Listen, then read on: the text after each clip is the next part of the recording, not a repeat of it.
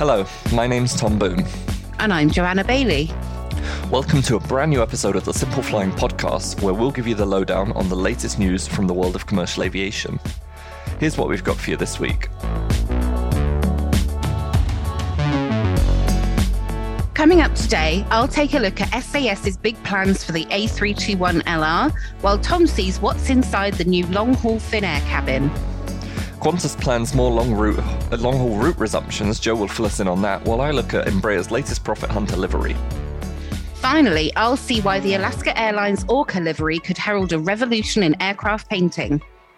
So now you know what's in store. Let's get on with the show. And Joe, tell me about long haul A321 flights because I know that's going to be a sort of marmite love it or hate it for our listeners. Absolutely. So um, SAS, um, they have two A321 LRs right now, um, and they were due to start operating them on long haul routes from March 27th, but they've actually brought it forward and they started flying it transatlantic from February the 4th. Um, hmm. So exciting that they've brought it forward. Um, I'll talk a little bit more about why that might be in a minute. Um, but to fill you in on the flights that have operated so far, it's been flying between Copenhagen and Washington Dulles as SK925. Um, it's around a block time of nine hours and 30 minutes to Washington, um, which is about 35 minutes longer than the A330 300 that it's replacing, um, mm. obviously, because smaller aircraft cruise at lower speeds. Um, but because of the impact of the winds on the way back, it's only five minutes longer. So much of a muchness there, really. Um, now, the SAS A321 is really quite premium heavy. Um, they've got 157 seats in total, and 22 of those are fully flat business class seats. And hmm. unusually, they've got 12 proper premium economy seats, which you never see in a narrow body. Um, in fact, you know, quite often that standard of seat is sold as your kind of business, business class. class. Yeah, if, exactly. If you get any difference. yeah. So it's got, yeah, literally three classes of service, not very many economy seats. Um, mm. So for this point in time, it's a pretty good choice. You know, the, the people that um, for which flying is essential will be keenly grabbing the seats. Um, those that are flying for business will find a really good product. Um, so mm. SAS is going to be serving Copenhagen Dulles three times a week. Um, in February, the A321 is going to operate two of these on the Fridays and Sundays, but not on the Wednesdays. So actually, you know, although it's started, it's only eight rotations a week at the moment, which isn't a lot. Um, but on March 27th, it's going to be adding a lot more narrow body service, which I'm really excited to see. So for the first week of the IATA summer, which is March 27th to April the 2nd, it's got 40 A321 LR round trips bookable. So that's a once daily service to Dulles and Newark, six weekly to Boston. Um, and Boston and Dulles will actually be almost exclusively operated by the narrow for the entire summer season. Um, and hmm. more recently, SAS has also announced that the LR will be serving Toronto from June. Um, so the Stockholm to Toronto route it's going to be launching is it's kind of a new route, um, although technically it was served by the airline like 30 years ago, but obviously they haven't been there for a really long time. Um, Copenhagen hmm. is not a new route. There are now going to be two operators um, because Air Canada already serves that market. Um, but you know, it's a really good choice, particularly the Toronto to Stockholm route. Um, according to James, our routes analyst, it was the fourth largest unserved market in North America in 2019. Um, round trip point to point traffic totaled over 35,000 people. So um, should be in good uh, good demand, definitely. So just to kind of summarize where the A321 is going this summer, um, Copenhagen to Dulles will be once daily. Copenhagen to Newark will also be once daily. Boston will be six weekly. Stockholm to Toronto four weekly, and Copenhagen to Toronto three weekly. Um, now, you know, James has a, a very long and colourful history in routes analysis. An, an, analysis is analysis. analysis. so um, it's he had some really interesting stuff to say on the choice of the A321LR in this particular market. Because um, back in 2020, he looked at Aer Lingus's A321 Neos versus the A330 300s.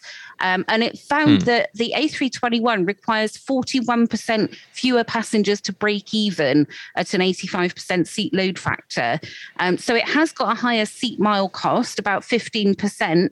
Um, so the average fare needs to be 15% higher to break even. But this unit cost increase is offset by approximately 50% lower fixed and variable costs per sector Um, so I thought that was mm. really interesting. You know, given everything the aviation yeah. industry is dealing with right now, it's obviously a really good choice for competitive markets. And, uh, you know, I think given the premium heavy configuration, it won't be a bad passenger experience, but uh, we'll have to fly it to decide, I guess, Tom. Mm. Well, I mean, talking about premium heavy passenger experience, I wanted to talk about SAS's competitor, or one of them, which is Finnair. And, you know, for ages, we've been expecting a new premium economy cabin for Finnair. You know, it was first touted back in November 2018. We were told it was going to come in 2020. And then, of course, COVID came and that plan went on ice. Um, last year, we heard uh, the CEO, Topi Manner, saying that it's still coming. Well, now it's here. And, you know, Finnair really threw a lot at us last week with their announcements. I think we got four press releases off of them in the space of maybe five minutes. Um, but the first one I want to talk about is premium economy because this is like the real sort of big new thing. Um, this spring, they're going to debut the new premium economy class with each seat in the cabin providing around 50% more space than one of Finnair's regular economy seats. For um, the seating, Finnair's placed its trust in our friend over at HAECO, and they've chosen the Vector Premium seat for the cabin, and they're going to be the launch customer for this new premium economy seat, which actually looks pretty interesting. Um, the cabin's going to be fairly dense, though. You know, Finnair's opted for an eight abreast configuration, so two uh, seats, then an aisle, four seats, then an aisle, and two seats. Um, you know, it's only one less seat than the economy cabin, which is free, free, mm. free. So, um, it's going to seat 26 passengers, so there's going to be three and a little bit rows to the cabin. Of course, just to put be... that in. Sorry to interrupt. Just to put that in context, though, um, that is the same configuration that they use on the A380 for Emirates, which obviously has a much wider cabin. So. Mm. I think it's going to be a bit squishy. I tend to agree with you there. yeah, um, I mean, we'll have to wait and see. Um, but you know, maybe this will be made up for by the soft product. Finnair's um, said there's a large and sturdy single leaf meal table in the seats, um, so passengers will be able to take uh, make use of this with two meal services and a selection of drinks to enjoy. Uh, there's going to be a free course meal and a light meal just before landing, and of course, you get a neck pillow and a woven blanket. Um, Amazing. this wasn't the end of the news. Um, at the same time, Finnair was like, we're upgrading our uh, premium economy cabin, or we're adding a premium economy cabin. Let's upgrade our business class cabin at the same time. Um, so there's going to be a whole new seat in business class. Um, HAECO obviously did the premium economy cabin, but Collins has won the business class seat with its aerospace air lounge seat. And what I find really interesting about this is that this one-to-one configuration seat um, gives everyone aisle access, but it's not a seat in the conventional airline way of the word. You know, um, it doesn't recline. Instead, it's sort of just an enclosed shell. And according to the airline, this will allow passengers to choose a wide variety of sitting and sleeping positions. But you know, to me, it doesn't sound comfy, but I'm sure they haven't. They're not going to put something that isn't comfortable on an aircraft. Um, mm. It's interesting to see. I mean, I think we we covered a story on a similar seat, which you know you make into lie flat by moving cushions around yeah, and kind yeah. of pulling out a platform and stuff. and what you do there here. are actually, you know, if it works, there's a lot of benefits in terms of reducing weight on the aircraft mm, because you haven't got all those moving parts, and mm. yeah, obviously the maintenance is less. So I'm really excited to try it out personally. Yeah, uh, I mean, you have an infill panel to, to um, put in the footwell to turn it into a bed, and with a mattress and a pillow, this makes a sort of sleeping place for your night. Um, the other thing I found really interesting was the array of power options in the seat, because obviously you've got USA B, US, um, USB. USB A, USB C, and PC power, but there's also a wireless device charging area, which, I, to oh. my knowledge, is sort of new for an aircraft. Um, but um, well, maybe, um, maybe not. JetBlue had one. Uh, they put one in on uh, on the A321LR that's coming mm. to London. Um, those transatlantic planes have got a wireless charging uh, area, and it was a, a, COVID precaution apparently, so people can just put their phones down, get them charged without having to touch any mm. of the kind of plugs and stuff. But uh, so not brand new for airliners, but definitely something yeah. that we want to see more of, please. Mm. um, you know, economy passengers, they're not going to miss out. In the economy cabin, there's going to be new lighter seats installed across the fleet, and there's going to be a larger in flight entertainment system. So mm. the new seats are going on the A350 and the A330 uh, fleet at the same time that the business and premium economy seats are installed you know, we don't know exactly when it's going to be launched yet. Uh, Finnair's told us that it will be launched in the spring, and they've told us that on March the 1st, they will let us know when and where it's going to fly. So mm. uh, watch this space and. Um, Definitely. Yeah. So, did they mention? I got to ask anything about Bluetooth headsets, like passengers' uh, own devices. I recall seeing, but I might um, ask them about that because yeah. to me that's like the final frontier in passenger comfort. We mm. want to use our own headphones, airlines. We want to use our our AirPods or our Beats wireless or whatever it is that we've got, and we we don't want to use the grotty ones that come with the seat. You know, so yeah, please install more IFE with with Bluetooth pairing for our own headphones. Thank you very mm. much. Public service announcement over. so I wanted to pick up on how things are starting to get a little bit more back to normal. Um, maybe not entirely, but I think, you know, a good yardstick to measure how things are normalizing is Qantas um, because mm. Australia's had an awful, awful COVID time, um, and Qantas has suffered immeasurably. Uh, but now things are starting to look up, and the airline has al- announced more international route resumptions. Um, so that's really exciting, and I think you know for all of us, it's almost like the final kind of thing to break through and, and get things back to normal. Apart from Asia, of course, but we'll talk about that maybe next week. mm. So Australia has confirmed a clear cut date for fully vaccinated travellers to land in the country, regardless of their nationality or origin. Um, so, Qantas has revisited its international schedules and has flagged some more start dates for route resumptions. Coming back soon are four routes out of Sydney and two more routes from Brisbane. Um, so, first out of the gates is the Sydney Dallas Fort Worth service, which is flown as QF7. That resumes on Wednesday, February the 16th, and departs three days a week from both cities. A Boeing 787 Dreamliner, rather than the pre travel downturn A380, will operate the service. Um, so, you know, it's a slight downgrade, I guess, but it's just not worth flying the A380 on those routes at present. Mm. Um, the route resumes five days ahead of the full Australian border opening date of February the 21st. Um, and then it and it will be joining the existing Qantas services to Los Angeles, both from Sydney and Melbourne. Um, it's, so it's going to add Brisbane to the cities it connects to Los Angeles via a direct service on April the 1st. Um, okay. So even better, those flights are now daily, uh, or for, for the time being, they're scheduled daily at least. Um, so from April the 1st, QF15 will push back from Brisbane every evening for a 13 hour and 30 minute flight to LAX. Hmm. Um, so the return service departs every evening, taking an hour longer to make the westbound journey. And for this route, it's going to be flying a slightly modified A330 300 rather than the Dreamliner that used to operate the service. So it's a bit of a fleet shuffle going on there. Um, but the A330 is pretty nice. Um, according to Andrew Curran, our Australian expert, it's a, potentially even a better flying experience than the 787-9. So I'll leave it to mm. our, our Qantas regulars to fill us in on whether that's true or not. Um, so, uh, so yeah, the Los Angeles service, however, it's not the first Qantas international service out of Brisbane, um, because mm. five days a week from Sunday, March 27th, we'll see QF51 to Singapore. Um, that's also operated by the A330 300. Um, and it will be operating every mid morning except Tuesdays and Thursdays, and departing Singapore every mid evening on the same day for the flight back to Sydney. Um, so, one final uh, bit on the routes from Qantas. From Monday, March 28th, Qantas will also resume Sydney to Jakarta and Sydney to Manila, also mm. with the A330 for QF41 to Jakarta. Um, and it will also be rebooting flights on the Sydney Denpasar sector. So that's a late afternoon departure from Sydney with an early evening arrival in Denpasar.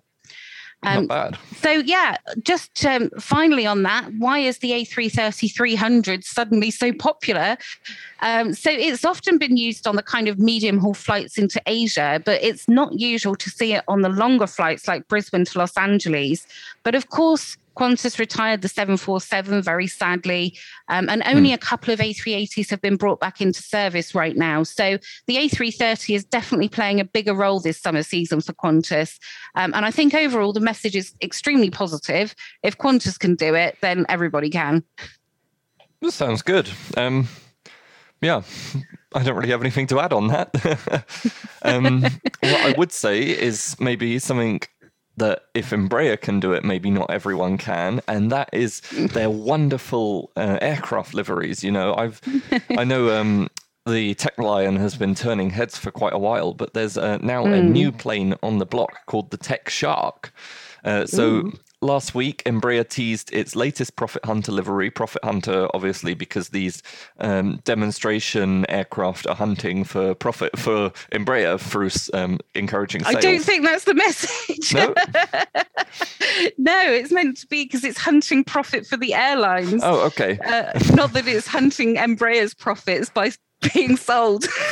Okay, um, so that's probably true as well. I think the message, yeah. the marketing message, is that this will hunt your profit, Mr. Airline, um, but also surreptitiously, and you'll make a profit for us at Embraer. well, apologies for that then. Um, but yeah, basically, they've got their latest profit hunter, and it's called Tech Shark. So the aircraft has a white belly, darker top portion, and along the planes are these sort of circuit board patterns that we've seen on the Tech Lion. Um, at the front of the aircraft, they've got gills and a mouth with teeth, which sort of represent the shark. Um, the aircraft in question is currently registered as 2 Romeo Lima Echo Tango, and according to data from plane spotters, it's already three years old. So, interestingly, the aircraft has actually seen some passenger service. It was leased to mm. Norwegian regional charter Widerøe by Embraer in June 2019. It had been bound for Chinese carrier Fuzhou Airlines, but the airline didn't take up the order. So uh, operated the 110 seat aircraft for around five months and then it withdrew it from use on November 22nd. It then went to Portugal from December 2019 to September 20 and then was ferried to Nashville in the US, where it stayed until December last year. At this point, it appears to have been re-registered to Embraer first as 9-8 uh, Hotel Alpha Hotel Yankee, which is obviously a Maltese registration, and then as 2 Romeo Lima Echo Tango, which it is now. Um, and Embraer is hoping to show off the livery at the Singapore Air Show. Um, what I found interesting was it's not the first time that Embraer's gone for the shark as a profit hunter. You know, um, mm. it's the first shark tech demonstrator, but it isn't the first profit hunter. Um, we did see the five-year-old um, testbed, which is also an E190 E2, and that's registered as Papa Romeo Zulu Golf Quebec, and that primarily wears the Embraer house colors, and it used to have the text prototype number four at the top. But if you look now, you'll find a hand painted shark nose. And um, you know, they kind of put this on before the plane flew to um, the Farnborough Air Show in 2018 um, so that it would turn heads uh, at the air show. After the air show, though, this plane um, didn't just fly back to Embraer's headquarters. Instead, it flew from Farnborough to London City Airport once the show had concluded and it was used to test whether the airplane could safely land with the steep approach capabilities at this airport because you know landing at city isn't your everyday thing and i think we actually talked mm. about it on a podcast uh, like sometime last year um, mm-hmm. but you know it's quite cool just to see this shark livery if you've not seen it you should go to simpleflying.com to check it out because it is way cooler than the the Tech Lion, I think. oh, I still prefer the Tech Lion, nah. but I do like the Tech Shark. It's very cool. We'll very have to cool agree indeed. to disagree and maybe put a poll somewhere. Definitely. So, uh, sticking on the theme of aircraft liveries, um, we do love a special livery at Simple Flying, and uh, Alaska Airlines' new 737 livery was no exception. It looks pretty awesome. Um, I'm sure you guys have seen it because it got accidentally leaked a few weeks ago, hmm. um, but it was officially revealed. Leaked. I mean, if you park it on an airfield where it can be seen, yeah, it's going to happen, isn't mm. it? So, uh, it was officially revealed this week, as well as more details about how it was created, mm. and it's an Orca livery It was chosen as a symbol of their West Coast heritage. Um, and it's very beautiful, very beautiful indeed. But it is unusual in more than just the kind of design itself because unlike most aircraft liveries part of it was inkjet printed um, so there was a, a, lovely little post from Jim Farmer, who's the senior livery designer at Teague, who explained why this is so important. Hmm. And he said that on a traditionally painted livery, each color is sprayed from a spray gun separately and by hand. This means you can't do fades or color blending. It's like paint by numbers, but with yeah. less colors, basically. Um, you need extra layout, more spraying time, additional drying cycles. So overall, it means lots of hours are spent on aircraft liveries and lots of money. Mm. Um, on the other hand, if you're using a printer, anything goes. And instead of taking days to paint it, the, any design can be applied to an aircraft in a matter of hours. Mm. Um, so this all started a few years back. I think it was about 2016. Boeing set out to develop a heavily customized inkjet printer that was capable of printing just about anything of any size in any place. And it's been years in the making. Um, they finally got their first prototype. Kind of, it's called a direct to shape 3D inkjet printer. They got their hmm. prototype mm. ready in 2019. Um, they even had a tail fin ready and waiting, and all they were waiting for was an airline willing to take it up. Um, so Alaska Airlines, you know, jumped at the chance. Uh, they used Teague to create the designs. Um, there were loads of different Orca designs. I put some of them on the website. You know, there were some really great designs yeah. that they could have chosen from. Um, but they picked this one with the kind of leaping orcas on the body and then this very intricate design on the tail. Um, and the, applying the livery was not easy itself because the the body livery, the livery on the fuselage, had to kind of seamlessly connect with this inkjet printed livery on the tail. Um, mm. bec- because you can't at the moment the technology is not there to inkjet print on the fuselage itself. It's, it was just for the horizontal, the vertical stabilizer. Um, but what did come out was incredible. And if you have a look at that tail fin, it is very different to any other aircraft livery in that you have got those kind of color blends and fades. It's very sharp, it's very lifelike, and it's very exciting for me to mm. think that you know you could have more complicated liveries on aircraft but for cheaper and quicker than anything that's being applied right now um, obviously this was kind of a test boeing's learned a lot about its inkjet printing technology and i think you know it will be a little while coming but this could well be the new way to apply liveries to aircrafts in the future mm. i mean watch this space you know i kind of wonder because um, we saw how um, Emirates put this wonderful um, blue livery, Expo livery on its plane, and uh, that was mm. most um, advanced to date. And I wonder how much time would have been saved just by printing that on. Yeah, definitely. Definitely. It'll be really exciting to see what comes in the future. And I think, you know, it opens up a world of possibilities for livery design, which I'm really excited to see. So, mm. Anyway, I think that's about all we've got time for on today's podcast. We do hope you enjoyed it and welcome your feedback at podcast at simpleflying.com. For more great content, you can visit our website at simpleflying.com or find us on social media. Simply search for Simple Flying. If you enjoyed this podcast, please leave us a rating on your favorite podcast player. Thanks for listening. Bye.